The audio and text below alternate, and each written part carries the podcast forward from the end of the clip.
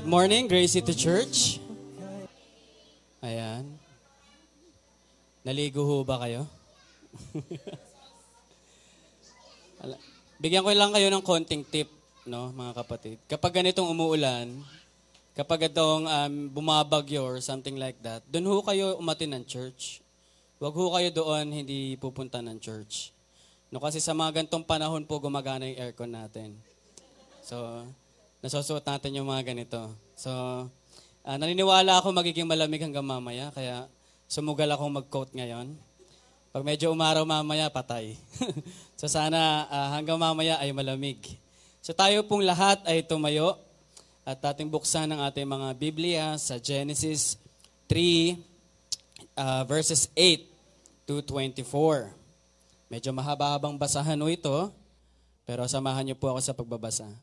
Okay, mga kalalakihan muna, tapos mga babae, salitan, tapos sa dulo, sabay-sabay ho tayong lahat. Nandito na ba yung aking PowerPoint? Ayan. Mga lalaki, pagdating ng hapon, narinig nila na lumalakad ang Panginoong Diyos sa halamanan, kaya nagtago sila sa mga puno doon.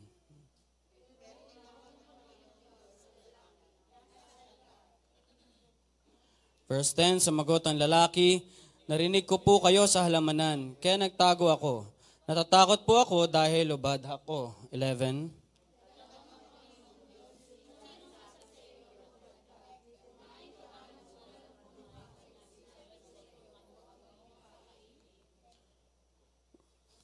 Mabilis talaga magsalita yung mga babae. No?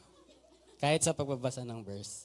Verse 12, sumagot ang lalaki, ang babae po kasi na binigay niyo sa akin, ay binigyan ako ng bunga ng punong kahoy na iyon at kinain ko. Verse 13. Sorry. Ulit.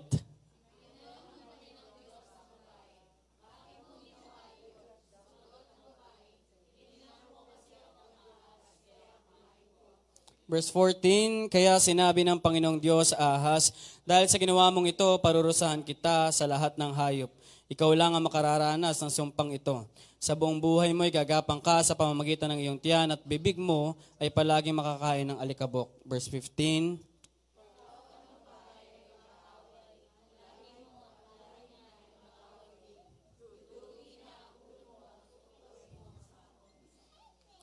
Verse 16, sinabi rin niya sa babae, dahil sa ginawa mo, dadagdagan ko ang paghihirap mo sa pagbubuntis at mararamdaman mo ang sobrang sakit sa iyong panganganak. Pero sa kabila niyan, hahangarin mo pa rin ang iyong asawa at maghahari siya sa iyo. Verse 17,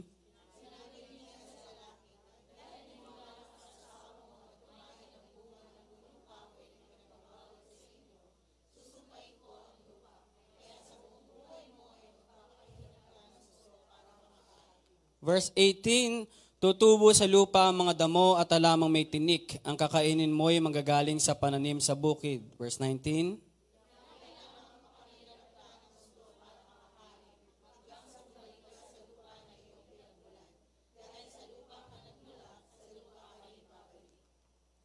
Tugon, ah, verse 20, Pinangalanan ni Adan ang asawa niya na si Eva dahil siya ang maging ina ng lahat ng tao. Verse 21,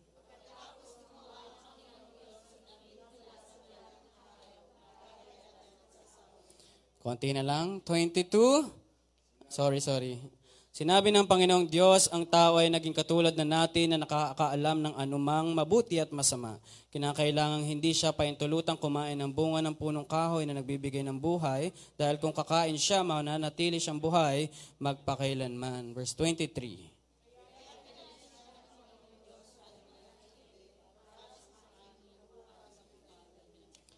Sabay-sabay ho tayo, verse 24, nang mapaalis na ng Panginoong Diyos ang tao, naglagay siya ng kerubin sa bandang silangan ng halamanan ng Eden at naglagay din siya ng espada na naglalagablab at umiikot para wala makalapit sa puno na nagbibigay ng buhay. Pagpalain ang salita ng Panginoon, tayo po ay makakaupo na. Ayan. Medyo may, parang ano, no, nagre-reminisce tayo ng ating hindi, tayo pala tayo ulit. Sorry, sorry, sorry. Lagi, lagi tayo may activity bago magsimula yung ating uh, sermon. Kaya hanap kayo ng partner. Partner. Dalawa, harapan kayo.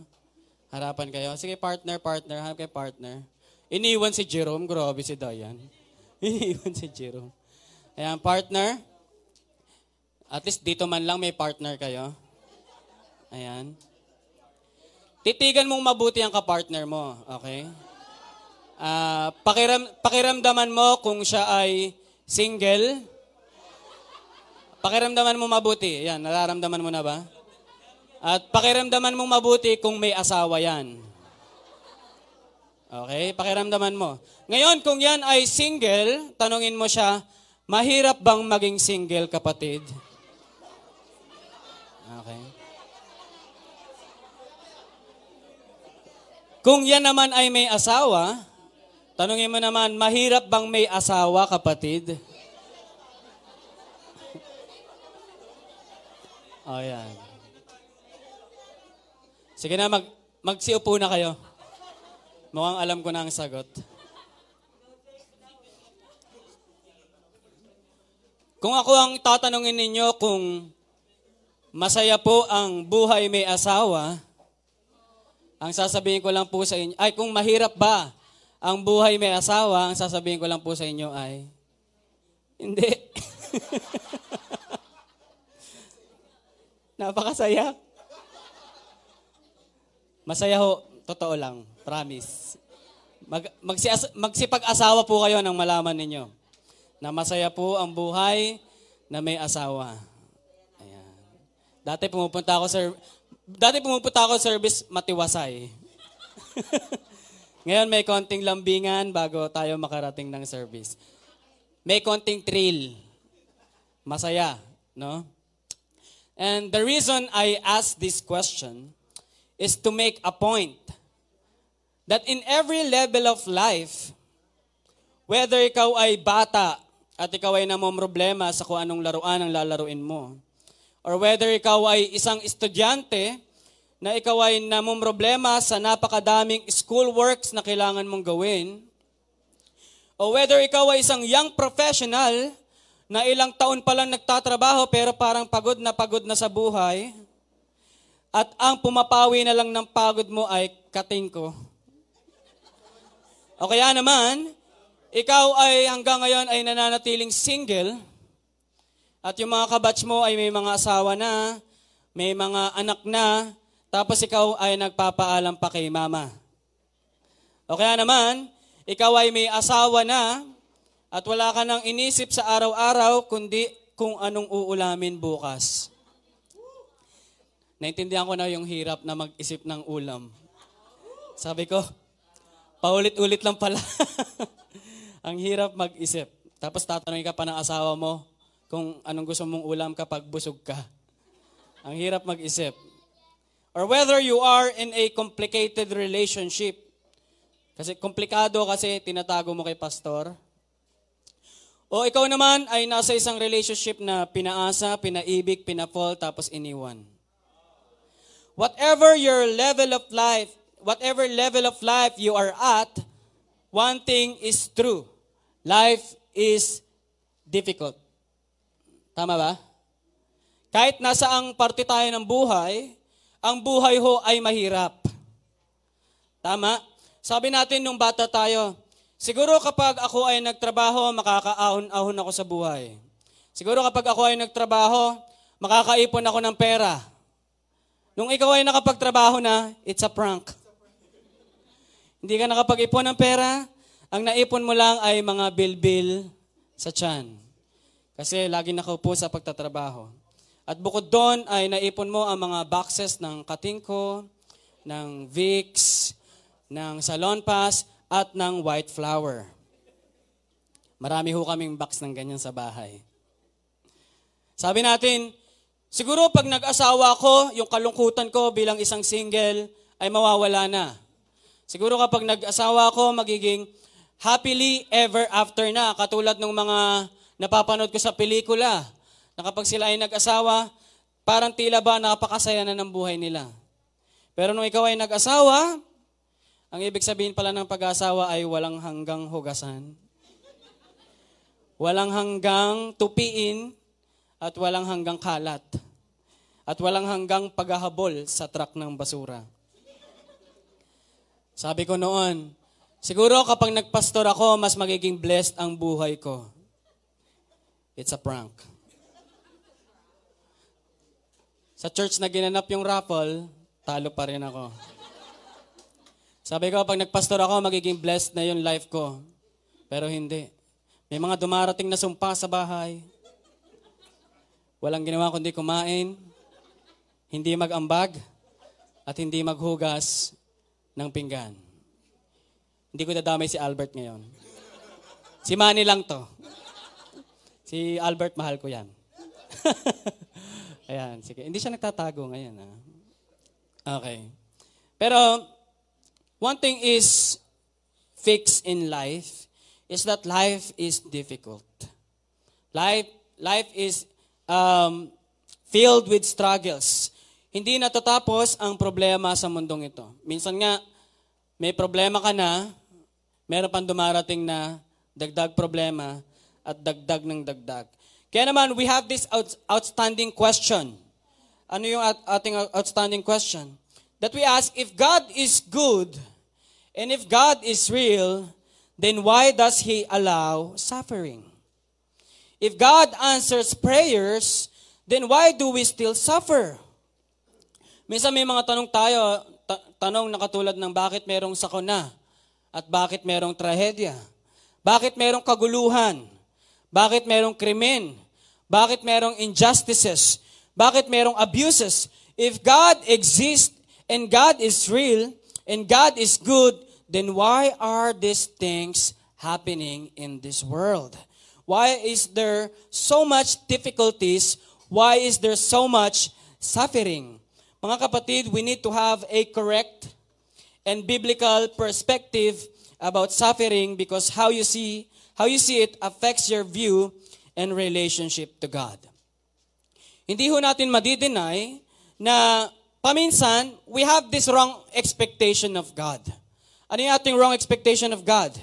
Siguro maaaring ito ay impluensya sa atin ng prosperity gospel o maaaring naging impluensya sa atin ng mga charismatic movement na dumating sa point na naniniwala tayo na kung ano ang sabihin natin, mangyayari lahat. And we call it manifesting. Di ba? Minsan sinasa, ang problema, hindi lahat ng minamanifest natin sa buhay natin ay nangyayari. Minsan ilang ang problema, ilang taon mo na sinasabi at minamanifest na magiging kami this year. Pero hanggang ngayon, manifest ang tsansa mo.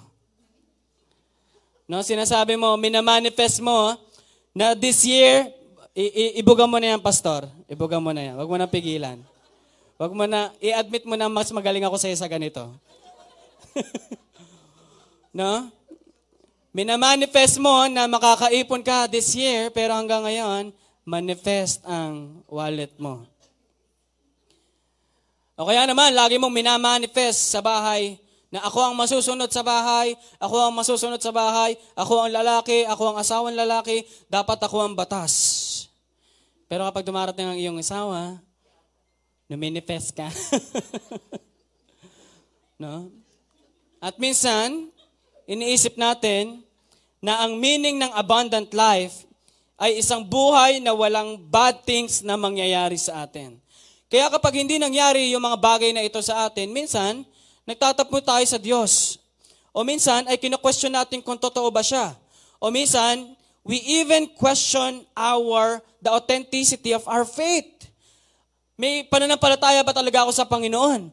Bakit nangyayari ang mga pangyayaring ito sa ating buhay? Friends, aking mga kapatid sa Panginoon, ang, abs- ang absence of suffering dahil mananampalataya ka ay hindi totoo. Hindi yan totoo kay Eva at Adan. Hindi yan totoo kay Cain at Abel. Hindi yan totoo kay Abraham. Hindi yan totoo kay Isaac at Jacob. Hindi yan totoo kay David. Hindi yan totoo kay Job. Hindi yan totoo sa mga propeta. Hindi yan totoo kay Pablo. Hindi yan totoo sa mga apostol. At maging sa ating Panginoong Hesus ay hindi siya totoo. Our Lord, when He came on earth, suffered much in the hands of man. Hindi porket tayo po ay mananampalataya, tayo ay excuse, exempted sa sufferings. And today, we gonna know why. Bakit merong difficulties sa buhay? Bakit merong sufferings dito sa mundong ito? And ang ating topic for today, ang ating title, is the origin of our difficulties. But before we proceed, samahan niyo po ako sa pananalangin. Panginoon, maraming salamat ho sa umagang ito. Thank you, Lord, for opening up um, our hearts and minds as we receive your holy word. Lord, dalangin namin na baguhin mo ang aming buhay in our perspective about suffering, in our perspective about you. And may this message strengthen our faith and help us be rooted in your word. In Jesus' name, amen. Palapakan po natin ang Panginoong Jesus. Alam niyo ho, malayo na ang narating ng tao pagdating sa scientific advancements. Alam niyo, marami ng bagay na nai-enjoy natin ngayong sa henerasyon natin ngayon, ang maaaring hindi na-imagine ng mga henerasyon before us. Yung mga henerasyon before us, hindi nila na-imagine na magagawa ng tao yung nagagawa ng tao ngayon. At maaring, for sure, may mga bagay na magagawa ang tao in the future na hindi natin na-imagine na magagawa ng tao ngayon. Alam niyo, back in 1969, there was a preacher who preached a sermon titled, ang title ng kanyang sermon ay this, Why Men Will Never, will never Reach the Moon. And few weeks later, napahiya siya because July 21, 1969, Neil Armstrong was able to set his feet on the moon. Nagawang makaapak ng tao sa buwan. During that time, ang tao hindi niya ma-imagine na kayang makarating ng tao sa buwan. And as of now, this is just a normal thing to us. Every year, maraming pinapadalang mga astronauts sa outer space and maraming nagiging discoveries, discoveries sa ating uh, sa galaxies, sa ating sa universe. And in fact, marami ng Pilipino ang nakarating sa buwan. Kasi kapag tinanong mo lang, saan ka punta? To the moon. Natutunghayan natin ngayon ang labis na katalinuhan ng tao. Dumating na ho tayo sa punto na ang tao ay kaya nang i-unlock ang DNA, the very information, the, the, uh, the very code that God has placed in human anatomy.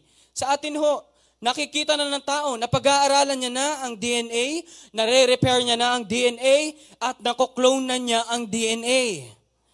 Ganun na ho katalino ang tao ngayon.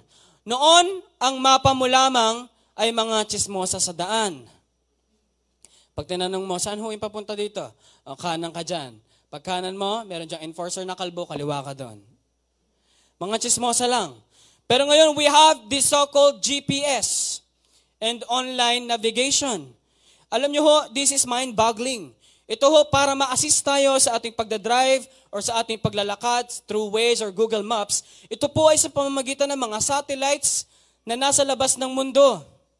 At nagbibigay ng uh, nagbibigay sa atin ng um, information ng data kung saan tayo eksakto naka-place sa mundo. Nagbibigay siya ng data na kung saan ka dadaan at anong oras ka makakarating doon. At yung data na binibigay noon ay real time. Sobrang galing na ho ng tao. Makapagla- makakapaglakad ka nga ngayon nang hindi ka lumalabas ng bahay eh. Using Google Street. Di ba? Makikita mo na itsura ng daan na pupuntahan mo. Ganyan na katalino ang tao ngayon. Sa ibang bansa, may mga sasakyan na, na tinatawag na self-drive cars. Mga sasakyan na nagda-drive mag-isa. Dito sa Pilipinas, wala pa ho atang masyadong ganyan. Kaya kapag yung sasakyan mo, nag-drive mag-isa, habulin mo. Karnaper yon. Okay? Noon, kapag ang cellphone mo, may ilaw yung keypad, maangas ka na.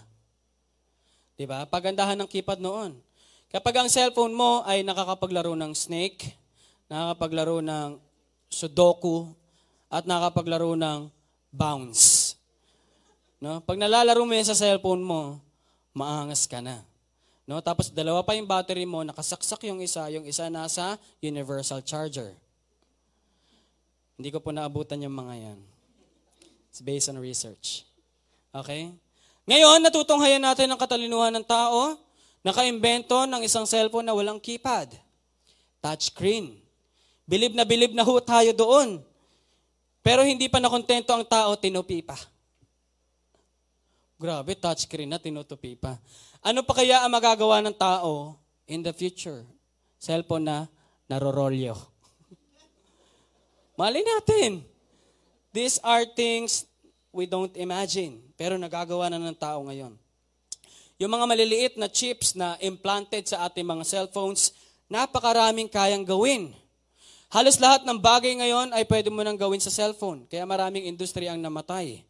Pwede ka nang kumuha ng larawan, pwede ka nang kumuha ng video, pwede ka nang mag-edit, mag-Photoshop, mag-Microsoft, at kahit ano, marami pang bagay ang nagagawa mo sa cellphone.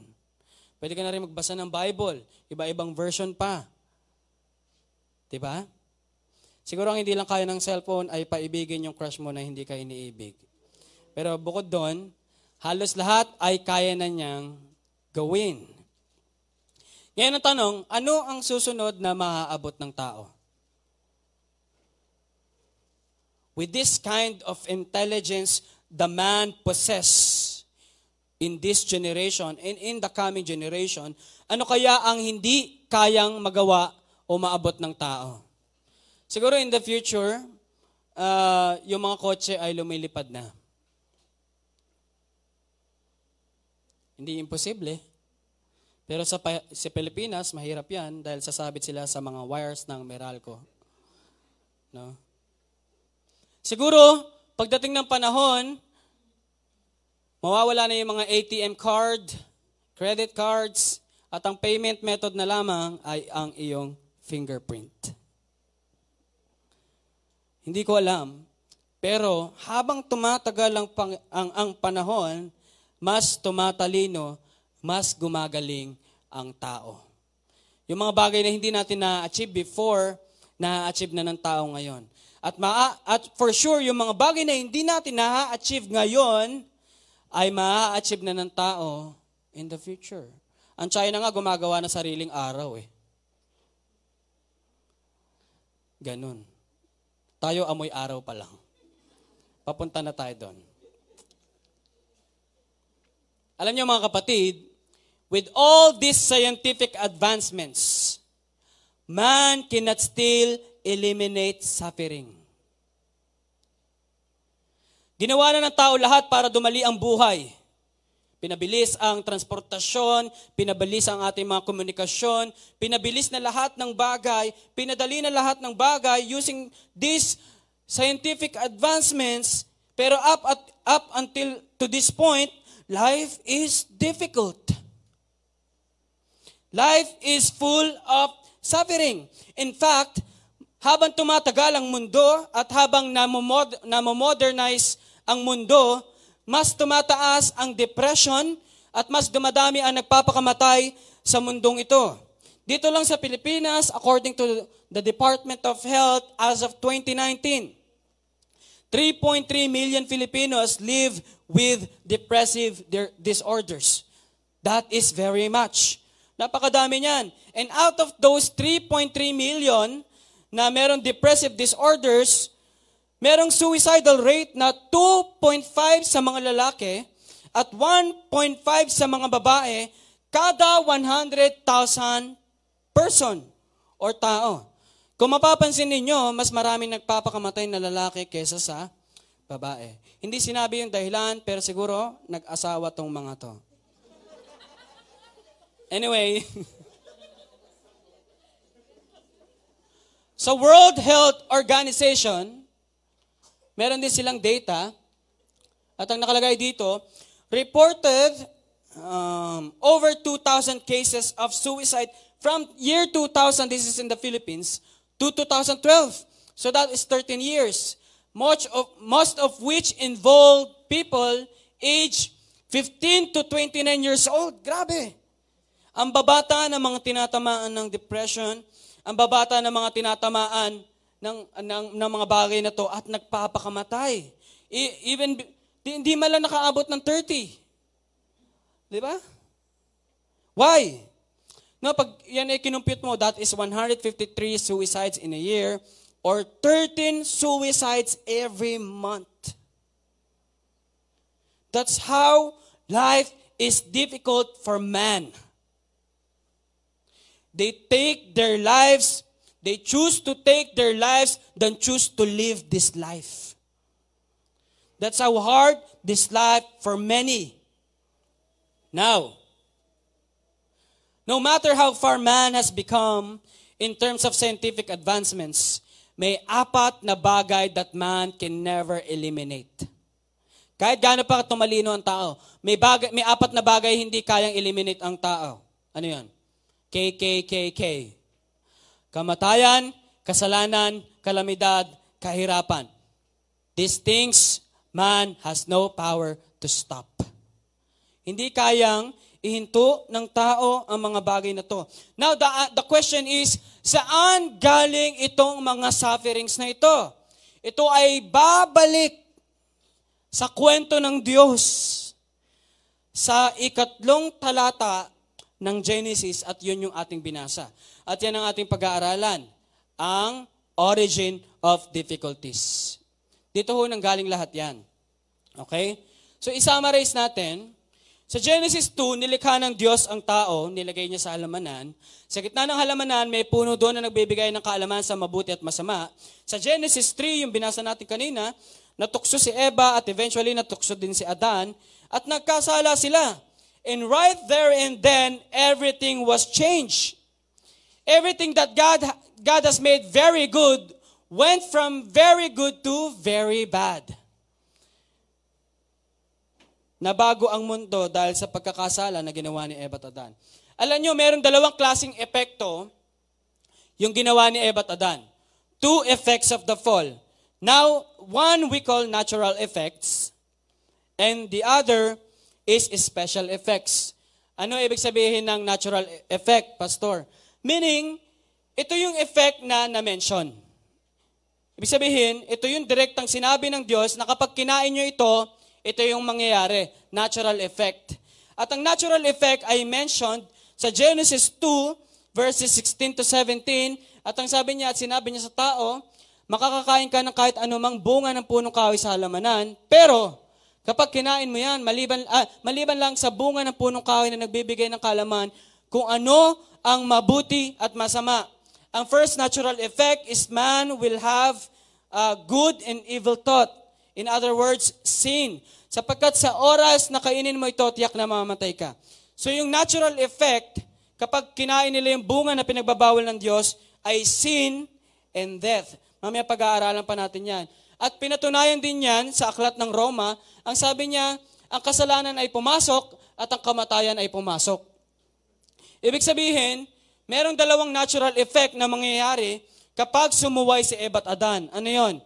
Papasok ang kasalanan at papasok ang kamatayan. Yan yung mga natural effect. Ano naman yung special effects? Yung special effects, ito yung mga bagay ito yung bagay na nangyari pero hindi minention. Dinagdag. Ano, ano itong dinagdag na to? Yung mga curses. And mamaya, pag-aaralan natin yan. Unahin natin yung natural effect. Ang natural effect ay yung sin and death. Ano yung na-realize? Ano yung unang na-realize ni Eva at Adan nung kinain nila yung bunga ng puno ng kaalaman? Ano yung una nang nilang na-realize? They were bold. They were naked. Di ba? Sila ay hubad. Sa Genesis 3:7. Alam nyo, inisip ko bakit yun yung unang, yung, yun yung unang pumasok sa kanila nung kinain nila yung bunga na nagbibigay ng uh, kaalaman sa mabuti at masama. Para sa akin, it is the immediate and perfect indication na pumasok na ang evil thought sa tao. Bakit? Kasi para magkaroon ka ng shame o para mahiya ka na ikaw ay nakahubad, dapat meron ka ng principle of evil thought. O dapat meron ka ng principle ng masama. Example, kunyari kapag ikaw ay hubad sa iyong kwarto, nahihiya ka ba? Mag-isa ka lang. Nahiya ka ba? Nahubad ka sa kwarto mo? Hindi nakakahiya. Minsan nga, pasayaw-sayaw ka pa. Di ba?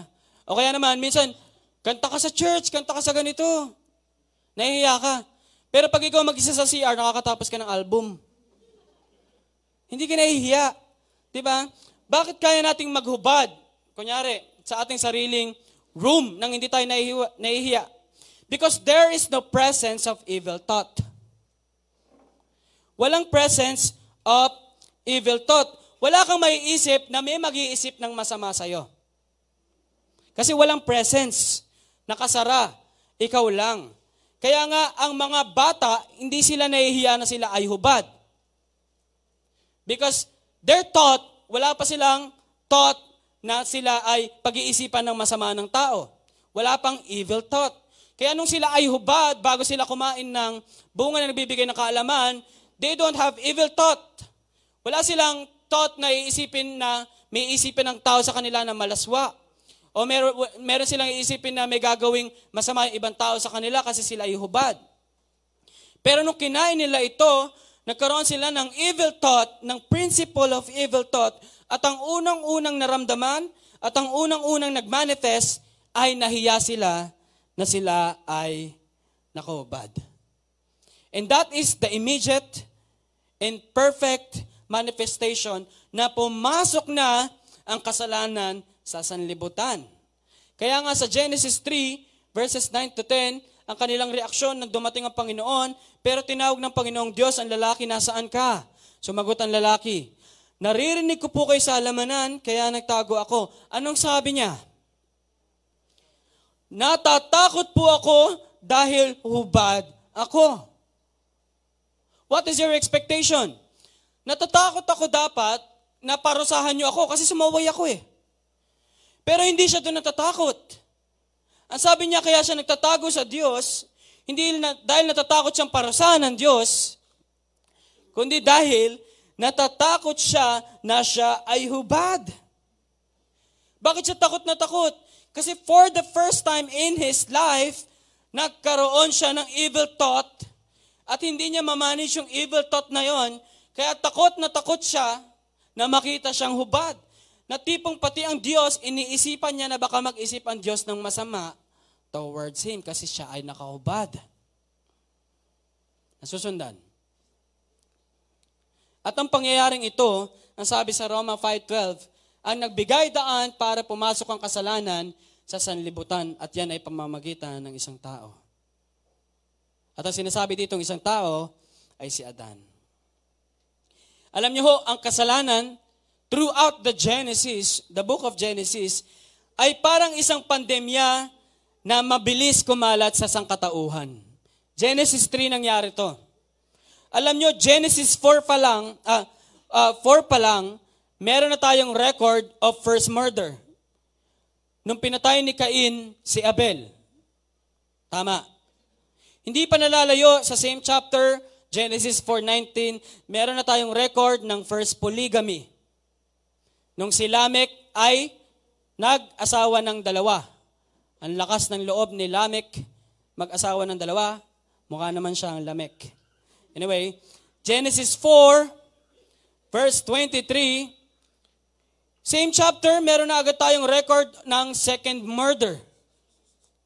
Nung si Lamek ay pumatay ng isang binatilyo dahil sa paghiganti.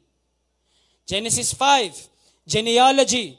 So, ibig sabihin ng genealogy, Maraming taon nang lumipas kasi meron yung edad na ganito, pinanganak niya ito, gatong edad na buhay siya. So kumpitin nyo na lang kung ilang taon yon. Ibig sabihin, after the genealogy, dumami na ang tao sa mundo. Genesis 6, ano ang description ng Diyos sa tao? Genesis 6 verses 5 to 6, nang hinayang ang Diyos na ginawa niya ang tao. Bakit? Kasi naging makasalanan na ang sanlibutan. Ganon kabilis kumalat ang kasalanan. Kaya nangyari, sila ay, uh, ano tawag dito? Uh, hindi nilupig eh. Yung sa baha. Nilipol. Sila ay nilipol ng baha sa Genesis 9. Ngayon, noong Genesis 9.1, natuyo yung baha, and God made a covenant to Noah. Yung covenant na ginawa niya kay Noah ay pareho ng covenant na ginawa niya kay Adan. Ano yon? Fill and subdue the earth. Parang ang sinasabi ni Lord dito, let us start again. Wala na yung masasamang tao, let us start again. Let us have a new beginning. But because sin and the venom of sin ay napakalakas, Genesis chapter 9 pa lang, nalasing si Noah at nalasing siyang hubad. Nakita siya ng mga anak niya and it was considered a sexual sin. Nagsisimula silang ulit ha, pero sinimulan ulit ni Noah. Genesis 10, genealogy ulit. Genesis 11, iniba ng Diyos ang wika ng mga tao dahil sila ay nakakaisa para gumawa ng tore kasi gusto nilang maging katulad ng Diyos. Genesis 12, Nagsinungaling si Abraham sa kanyang asawa na si Sarah ay hindi niya asawa. Genesis 13, lumaganap ang sexual immorality at homosexual uh, eh, homosexuality sa Sodom and Gomorrah. Genesis 14, may record tayo ng first war. Genesis 16, adultery, nung si Abraham ay sinipingan ng kanyang aliping si Hagar. Genesis 19, Itong mga lalaki sa Sodom and Gomorrah want to have a sexual affairs sa mga lalaking anghel. Genesis 20, meron kasinungalingan. Genesis, Genesis 21, there is cruelty. Genesis 22, merong record ng first concubine or sa ating panahon ngayon, sex slave. Genesis 26, meron ulit pagsisinungaling. Genesis 27, merong deception. Genesis 29, merong treachery and deception. Genesis 30, merong anger, adultery, and polygamy. Genesis 31, may deception, theft, idolatry, and anger. Genesis 32, merong hatred. Genesis 34, merong ha- rape, mass murder, and looting. Genesis 35, merong idolatry. Genesis 37, merong betrayal, harlotry, and incest. And thousands and thousands of years later, what do we have now? We have a world that normalizes sin. That's how fast the sin has infected the mankind. That ha- that's how fast the, the sin has infected the world. Every chapter of Genesis, after Genesis 3, there is presence of sin. And right now, anong meron tayong mundo? Dahil marami ang tao na nagkakasala, ang pagkakasala na ang new normal. We normalize sin. Sa panahon natin ngayon, ang mali ay nagiging tama na at ang tama ay nagiging mali na. Kapag ang isang tao gumawa ng mali, and they, you call them for doing wrong, ano isasagot nila sa iyo? This is human rights. This is my right. This is my body. This is my life. Whatever I do in my life, whatever I wanted in my life, this is right. Ngayon, yung mga nasa tama at kinokorek nila yung mali, sila na ngayon yung nagiging mali. You try to correct someone and they will call you judgmental. You try to quote a verse and they will call you hypocrites. This world has normalized sin to the point that sin is the new normal and sin is the omnipotent one that rules the earth. Yun na ho ang nangyayari sa atin. And we wonder, bakit ang hirap ma-achieve ng kapayapaan sa mundo? Ang dami na, ilang beses na tayo nagpipray ng world peace, hanggang ngayon walang world peace. Bakit ang hirap, ang hirap ma-achieve ng kapayapaan sa mundo? The answer is because man is sinful. People killing for money. People killing for power. People killing to satisfy anger. People molesting people to satisfy the flesh. And people sin because we are sinful. Amen. Bakit lang laganap ang kahirapan? Because there are some who are in power who are so much greedy. Bakit ang bilis ng climate change? Because there are some businesses who care for money more than they care for nature. Bakit may mga hurt people? Because there are some people who cannot control their tongue. Bakit may mga broken families? Because there are people who cheat to their spouses. Man's suffering is self-inflicted. Alam niyo yung ating problema, tao lang din ang dahilan. Alam niyo, lumalago tayo sa teknolohiya, pero hindi lumalago ang tao sa lumikha. That's how fast sin has infected the earth. At hindi lang sin ang pumasok, kundi kamatayan. Sabi sa Roma 5.12, ang kamatayan ay pumasok sa pamamagitan ng kasalanan. The impact of the fall has touched every part of the universe. Kung i-reimagine natin yan parang ganito. Okay, yung, yung mga nakapikit na, tuloy nyo lang, imagine niyo ito. Alam ko nanonood kayo ng anime, alam ko nanonood kayo ng K-drama, magaling kayo sa mga visual effects. Imagine niyo lang, dagdagan lang natin ng effects. Okay? Nung kinain ni Eva at Adan yung pinagbabawal na bunga, at yung moment na kinagat nila yung bunga na yon, ay parang merong maitim na usok na lumabas dun sa bunga. Imagine niyo. Okay? Tapos yung mati- maitim na usok na yon ay sumabog bilang isang mal- ma- malaking usok na maitim at yung mga usok na ito ay tumalsik, dumapo sa lupa, dumapo sa halaman, dumapo sa tao, dumapo sa hayop, dumapo sa tubig, dumapo sa kalawakan, dumapo sa mga stars, dumapo sa lahat, and every part of the universe has infected by sin. Ganun yung nangyari. Ngayon, paano natin, paano natin malalaman na infected ang buong mundo ng kasalanan. Paano natin nalaman? Bakit? Kasi lahat ng nasa mundo mamamatay. And that's the effect of sin. Kaya alam natin na lahat ng bagay sa mundo ay apektado ng kasalanan ng tao dahil lahat ng bagay ay mamamatay. Mamamatay ang tao kahit gaano kakayaman. Mamamatay ang halaman kahit gaano siya kaganda. Magugunaw ang mundong ito kahit ilang kahit ilang ano pa, earth hour ang gawin natin. At mawawala ang kalawakan at guguho ito. Sabi nga sa Roma 8.22, alam natin na hanggang ngayon ang buong nilikha ay naghihirap at dumaraing. And dahil merong principle of death, nagkaroon ngayon tayo ng diseases, Nagkaroon tayo ng disabilities. Nagkaroon ng aging. Nagkaroon ng decay. Nagkaroon ng disasters. Nagkaroon ng accident. Bakit nagkaroon ng mga yan?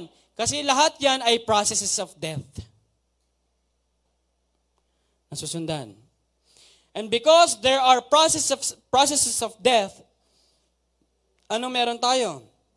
Meron tayong orphans, meron tayong widows, meron tayong loneliness, meron tayong anxiety, meron tayong depression, etc., etc. At ang lahat ng ito ay dahil sa kasalanan ng tao. We're done with natural effect. Punta tayo sa special effects. Ang special effects ay yung curses. Sabi natin kanina, this is an this is special effect dahil hindi ito minention nung una. Dinagdag lang to ng Diyos.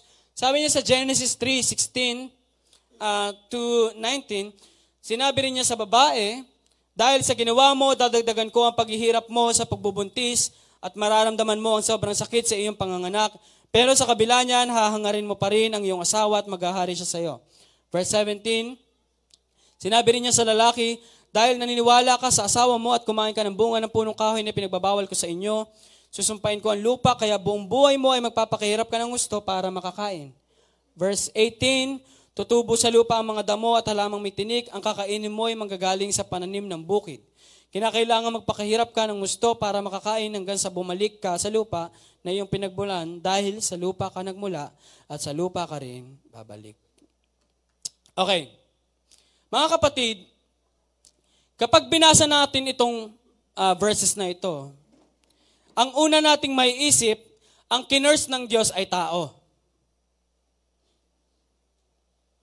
Ang una, ang una nating may, may isip, ang kinurse niya yung babae. ang kinurse niya yung lalaki. Pero hindi. This is not a direct curse to the woman. This is not a direct curse to the man. Kaya sa Genesis 3.17, ang sabi niya doon, Cursed is the ground. Not curse is Adam, but curse is the ground. Hindi curse is the Adam, but curse is the ground. Although Adam is in relations to ground, because the Hebrew word for ground is Adama. That's why instead of cursing Adam, God cursed Adama, or the ground. Kasi dun din naman, babalik ang tao. Kung hindi sinumpa ng Diyos directly ang babae, at hindi sinumpa ng Diyos directly ang lalaki, ano ang sinumpa ng Diyos? Ang sinumpa ng Diyos is the world where they live. Ano ibig sabihin natin nun? Di ba ang babae, by default, ang mundo niya ay tahanan? Di ba ang lalaki, by default, ang mundo niya ay trabaho or workplace? And si babae, will experience pain in relationship to home. Si lalaki naman will experience pain in relationship to work. Yung world nila ang kinurse ng Diyos. So every time they enter that world, they will experience suffering. Kaya hindi default sa babae na magkakaroon ka, uh, alam natin na hindi babae ang kinurse ng Diyos kasi kung hindi ka pa nagkakaanak, you will not suffer it. At if you will not choose to have a child, you will not suffer it. Ganon din sa lalaki. As long as man is not working, you will not suffer from it. But when you work and when you enter marriage and you enter home, you will suffer the curse. Because what God cursed is their world. The home and the workplace. Si babae sa Genesis 3.16, ang sabi ng Panginoon, sobrang sasakit ang iyong ang, ang iyong katawan sa panganganak. Yan ay relationship ng babae sa kanyang anak. Pahihirapan siya ng kanyang anak. Hindi lang yan, pahihirapan din siya ng kanyang asawa. Kasi sabi niya, sabi diyan, pero sa kabila niyan, hahangarin mo pa rin ang iyong asawa at maghahari siya sa iyo. Part ng sumpa ang conflict sa marriage. Kaya pag tinitignan mo ang asawa mo,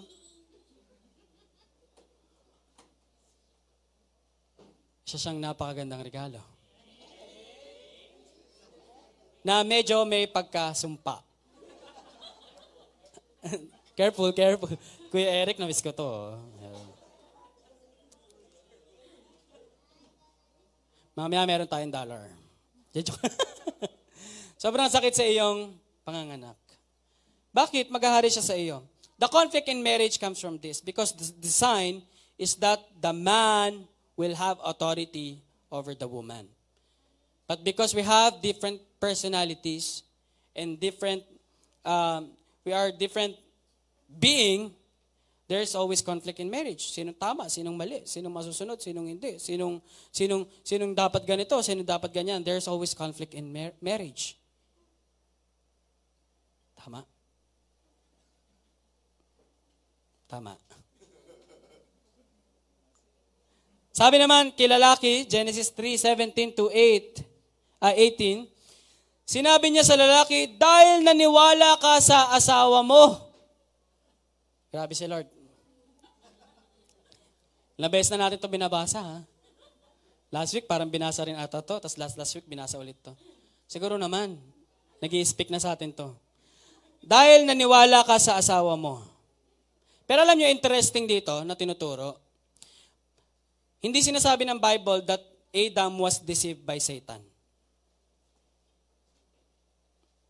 Hindi sinabi dito na siya ay dahil naniwala ka kay Satanas. Naniwala ka sa asawa mo. Okay? Wala akong babatuhin doon. Totoo yun. Yun sabi dito eh. Kasi minsan, yes, marriage is one of the best gift that God has given us. Yes. I say amen to that. Life is more colorful. Life, life is more wonderful kasi nagpakasal ako. And wildful. Hindi. So, Pero, ang tinuturo sa atin ng Panginoon is that the best relationship pa rin ay yung relationship natin sa Diyos. Because our wife is still imperfect. Our husband is still imperfect. Ang tinuturo sa atin dito is that when your wife and when your husband is teaching us to disobey God, we obey God, not our wife, not our husband, because our greatest relationship is our relationship to God. That's why, sa ating intimacy in marriage sa February 25, atin na po kayo. For more information, punta kayo kay Pastor Glenn. At uh, meron tayong konting fee lang doon, pero meron yung pagkain, meron yung, uh, may mga invited speaker tayo, meron tayong photo booth, and that will be fun. Okay? Kahit doon man lang maging masaya ang mga mag-asawa. Okay? So, at ang nangyari, at ang sumpa sa lalaki ganito, buong buhay mo ay magpapakahirap ka ng husto para makakain. Totoo yan. There is not a single day in life you will not work for food. There is not a single work, uh, day in your life that you will not seek for food. Kaya nga even in your senior years, hahanap ka pa rin na makakain mo. That's why sa daan, minsan makakita tayo, mga matatanda na, nagtutulak ng kariton, nagbebenta ng sampagita, because maybe these seniors are not receiving help from their relatives, so they work. Because this is a curse. That in all of our life, we will work until we die. No matter how, no matter how you dislike your work, this is the reality of life. You will work until you die. Tama ba? At ang sabi dito, verse 18, Tutubo sa lupa ang damo at halamang may tinik. Alam natin na ang damo at ang halamang may tinik ay sumpa dahil hindi mo kailangan i-cultivate ang lupa para tumubo ang damo pa at tumubo ang mga halamang may tinik.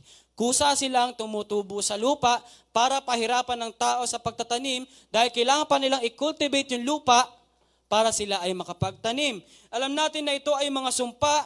Even, even science will explain it, but in a spiritual, uh, in a spiritual sense, we know na ang damo at ang mga halamang may tinik ay sumpa ng Diyos sa tao kasi kusa silang tumutubo sa lupa.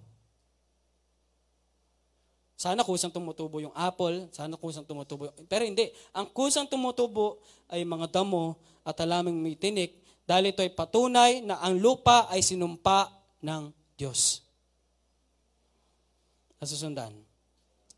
At ang lahat, sabi diyan, ang kakainin mo ay manggagaling sa pananim ng bukid. Totoo din yan. Lahat ng kakainin ng tao galing sa lupa. Tama? Sasabihin nila, paano yung mga hayop? Paano yung meat? Di ba yung mga hayop, ang kinakain nila ay galing din sa lupa? So in sense, every food we eat has a relationship to the ground. Tama ba? Yan ay totoo. Kaya kahit anong work mo, you will feel the curse. Bakit? whether you are an accountant, whether you are a lawyer, kahit anong trabaho mo, you will feel the same curse kasi ang kakainin mo pa rin ay pagkain na galing sa lupa. Paano yung isda? Di ba parang galing din sa lupa yung kanilang kinakain sa ilalim ng dagat? Lahat ng ating kakainin ay galing sa lupa.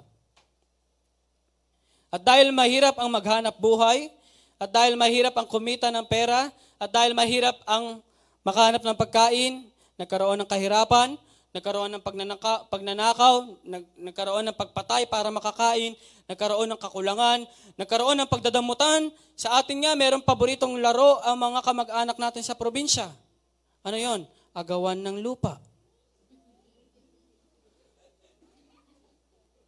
Paboritong laro din ba nila sa inyo yan?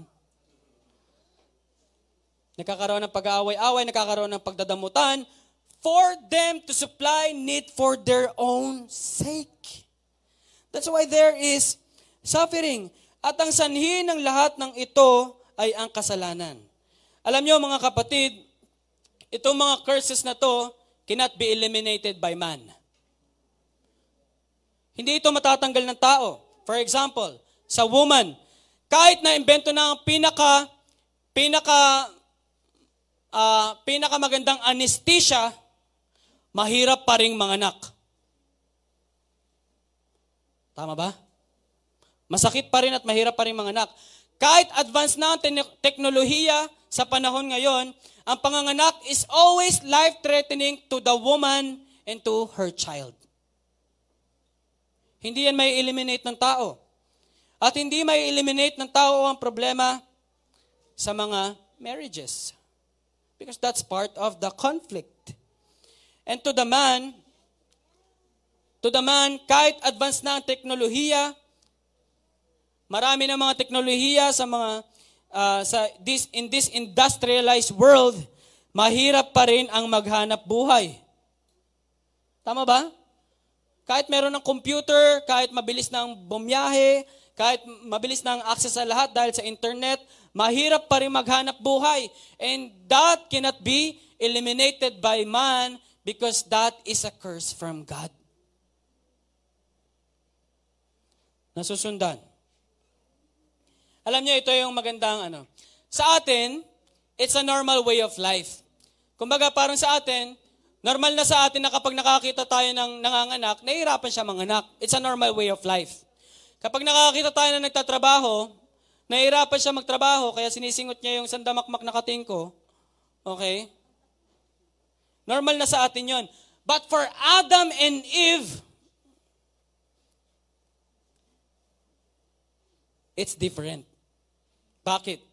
Every time manganganak si Eva, Maaalala niya yung araw na sinumpa siya ng Diyos, sinumpa ng Diyos ang panganganak at maaalala niyang palagi yung araw na siya ay sumuway sa Diyos. Kaya every time manganganak si Eva, lagi niyang naaalala na dapat hindi ko ginawa na sumuway sa Diyos. Sa atin, it's a normal way of life. But for Eve, it was a reminder how fatal sin was. And for Adan, it's the same. Every time he will work the ground, every time magtatrabaho sa Adan, lagi niya maaalala yung araw na sumuway siya sa Diyos. How fatal sin is in his life. E ilang taon na buhay si Adan? 930 years.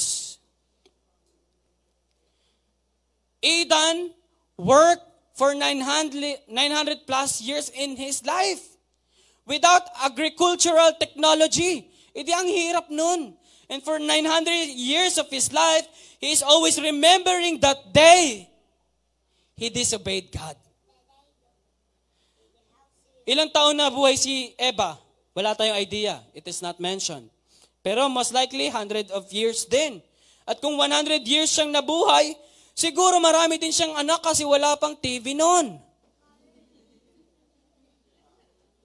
Di ba, Mami B? Nakakarami ang tao dati kasi walang TV, walang internet, walang ibang mapaglibangan, kundi ang magdagdag ng tao sa lipunan. At kung wala sila mapaglilibangan, siguro marami ring anak si Adan at Eva. Tama? And every time manganganak si Eva, ramdam na ramdam niya yung pain kasi walang anesthesia. And every time mararamdaman niya yung pain, lagi niya naaalala yung bigat ng kasalanan. At kung ano ang dinulot nito sa kanya at sa mundo. Ano yung conclusion dito? Ang conclusion dito ganito. Wala sa mundong ito ang pag-asa ng tao. Tama. Wala sa mundong ito ang pag-asa ng tao dahil lahat ng nasa mundo ay mamamatay. Tama ba? May pera ka, pwedeng mawala yung pera. Malakas ka ngayon, pwedeng manghina ka. Mayaman ka ngayon, kahit mayaman ka, mamamatay ka. Lahat ng bagay na meron tayo dito sa mundo, hindi yan ang pinakapag-asa natin sa buhay. Wala tayong ibang pag-asa sa mundong ito, kundi ang pag-ibig ng Diyos lamang. Amen. Pwede ka na dito, Lambert. Patapos na ako eh. Kaya alam nyo, paulit-ulit ang Biblia at paulit-ulit ang Biblia na pinapaalala sa tao, huwag kayong mag-impok dito sa mundo. Dahil dito ay merong naninira, merong anay, merong magnanakaw. Paulit-ulit ang Biblia na sinasabi sa atin na hindi kayo citizen ng mundong ito. You are a citizens of heaven. At paulit-ulit na sinasabi sa atin ng Biblia na huwag kayong umayon sa takbo ng mundong ito.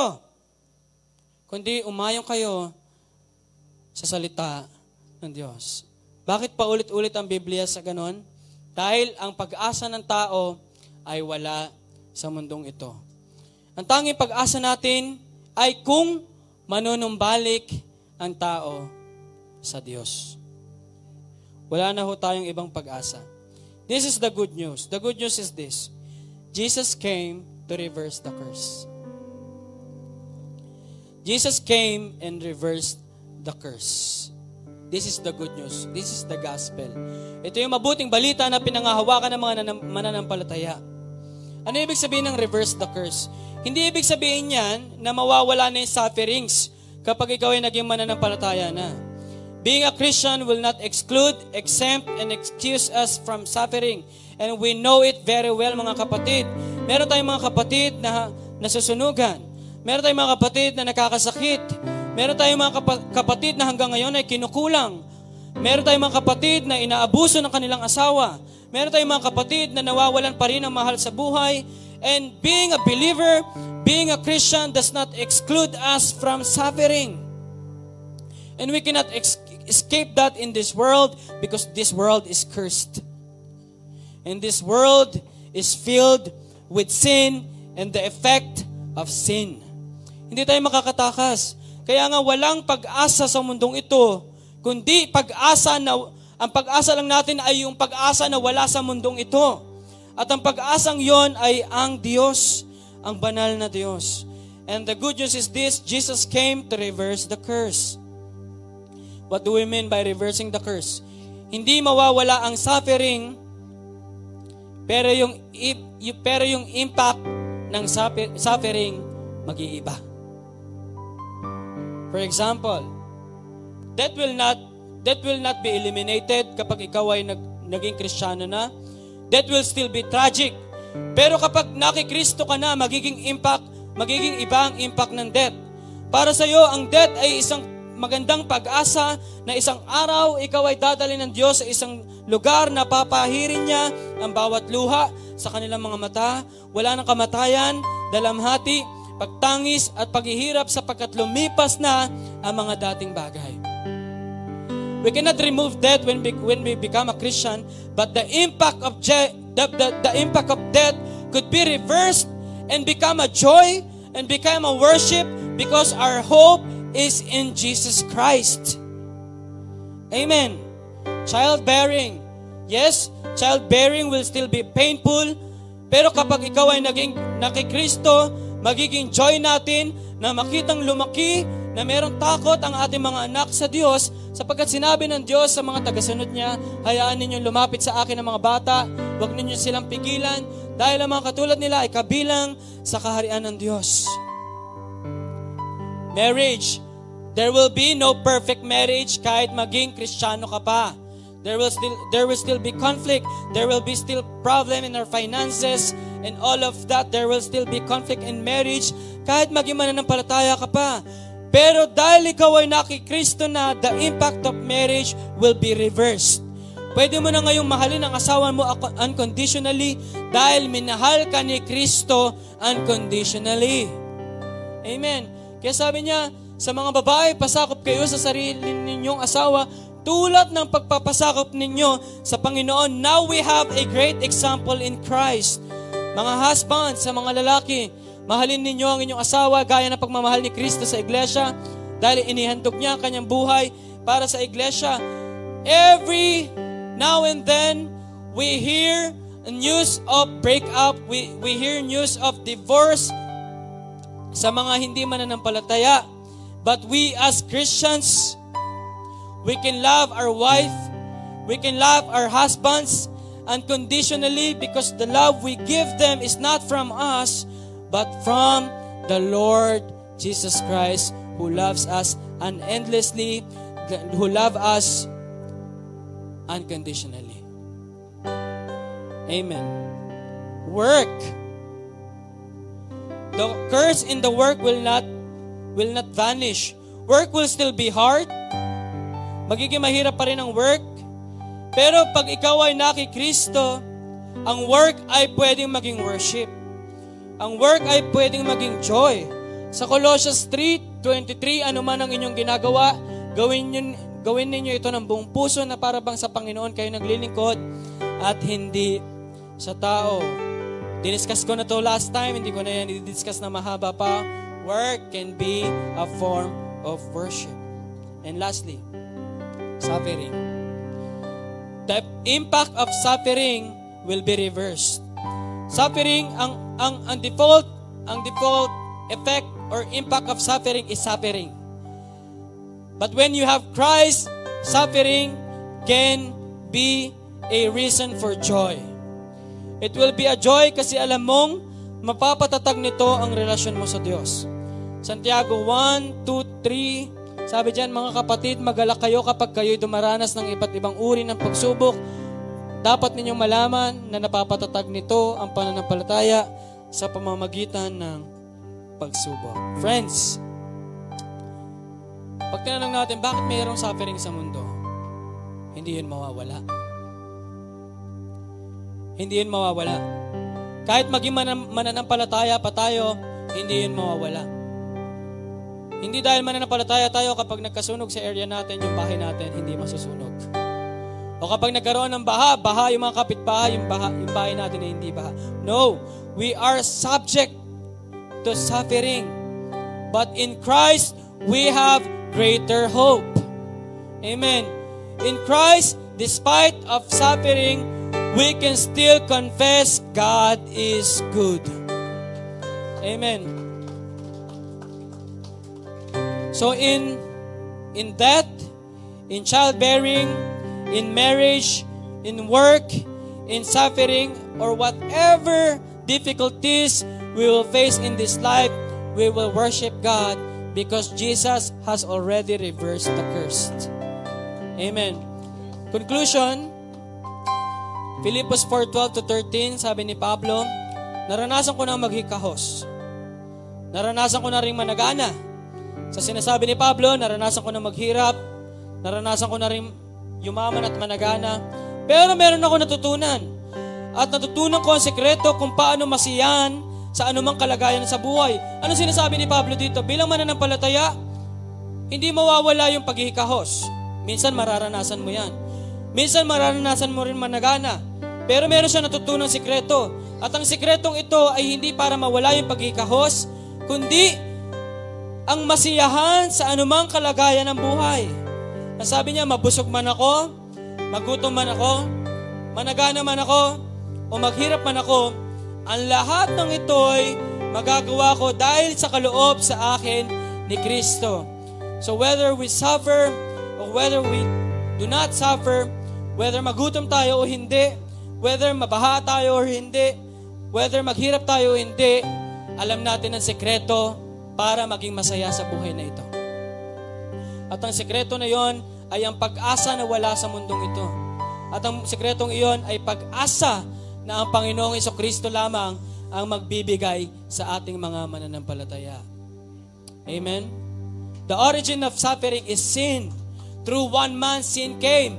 But the origin of joy is through Jesus Christ. Salvation came through one man. And that one man is the Lord Jesus Christ. Let us all pray, Father, we thank you and we praise you for today.